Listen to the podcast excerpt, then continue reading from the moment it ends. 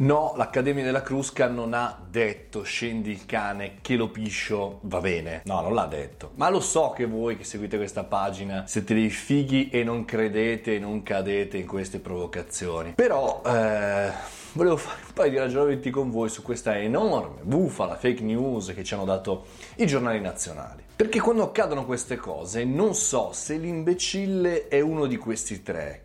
A. Quelli che non leggono il testo degli articoli ma solo i titoli, B, quelli che in realtà producono i giornali, i classici giornalai che non vedono l'ora di sputtanarsi il titolo per vendere una copia in più, o C, noi tutti che cerchiamo in qualche maniera di sopravvivere e non approfondiamo mai.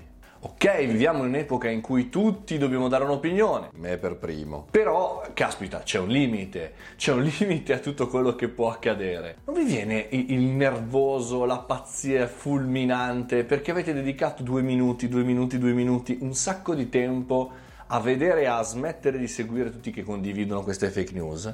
E poi non avete la sensazione che non rimanga più nessuno all'interno del vostro newsfeed, quindi nessuno con cui parlare, perché anche persone inconfessabili, brave, intelligenti condividono queste notizie. Perché poi come sapete, oggi, domani, insomma in tutti questi giorni in cui tutti cercano di ricordarsi che non era vero, che era sbagliato, che in realtà l'ha fatto solamente uno che bla bla bla bla, spiegazione reale, vi metto qualche link nei commenti, ma oramai quando il dado è stato tratto, nessuno poi legge la smentita, nessuno legge poi l'approfondimento, nessuno dice ehi, ho sbagliato. Propongo quindi di spegnere tutti i giornali, televisioni e anche radio che non guardano, non approfondiscono, non verificano notizie. Ormai siamo tutti drogati di questa cosa, nell'arrivare per primi su quel Google News, su quel social media particolare arrivare per primi senza approfondire, senza dare poi alla fine un'opinione. Ecco, siamo tutti propensi in avanti per poter dare l'opinione a tutti e poi nessuno realmente dà un'opinione diversa,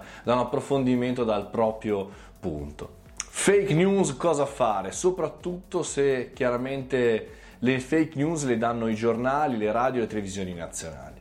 Concludo dicendo è a voi la possibilità di commentare questo video come sempre condividere se vi è piaciuto. Una frase di Indo Montanelli che diceva chi di voi vorrà fare il giornalista si ricordi di scegliere il proprio padrone ovvero il lettore